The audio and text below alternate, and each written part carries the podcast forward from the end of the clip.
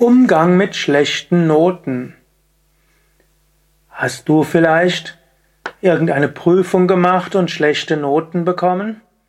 Hast du vielleicht äh, einen Sohn oder eine Tochter, die schlechte Noten bekommt? Shankara gibt dir folgenden Tipp im Vivekachudamani Vers 332. Derjenige, der sein Selbst mit dem äußerlich wahrnehmbaren Objekten identifiziert, obwohl es in Hunderten von Schriften, Shrutis, Smritis und anderen philosophischen Schriften als nicht selbst beschrieben wird, dem wird, wie einem Dieb, der verborgen, Verbotenes tut, Leid über Leid zuteil.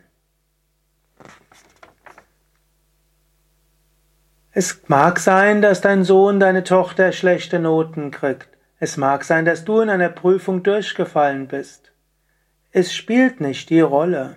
Es ist nur dann problematisch, wenn du dich identifizierst. Durch die Identifikation kommt es zu Problemen. Eine Note ist erstmal eine Note. Kann eine Information sein, dein Sohn, deine Tochter sollte sich mehr anstrengen oder du solltest die Prüfung wiederholen und nochmal besser sein. Es kann auch sein, dass du es nicht als äh, Information dieser Hinsicht, vielleicht ist dein Sohn, deine Tochter auf der falschen Schule und so weiter. Also eine gewisse Information ist da, aber leiden musst du nicht darunter. Dein Sohn, deine Tochter ist das unsterbliche Selbst, du bist das unsterbliche Selbst. Eine Note hat damit nichts zu tun. Du musst deshalb nicht leiden.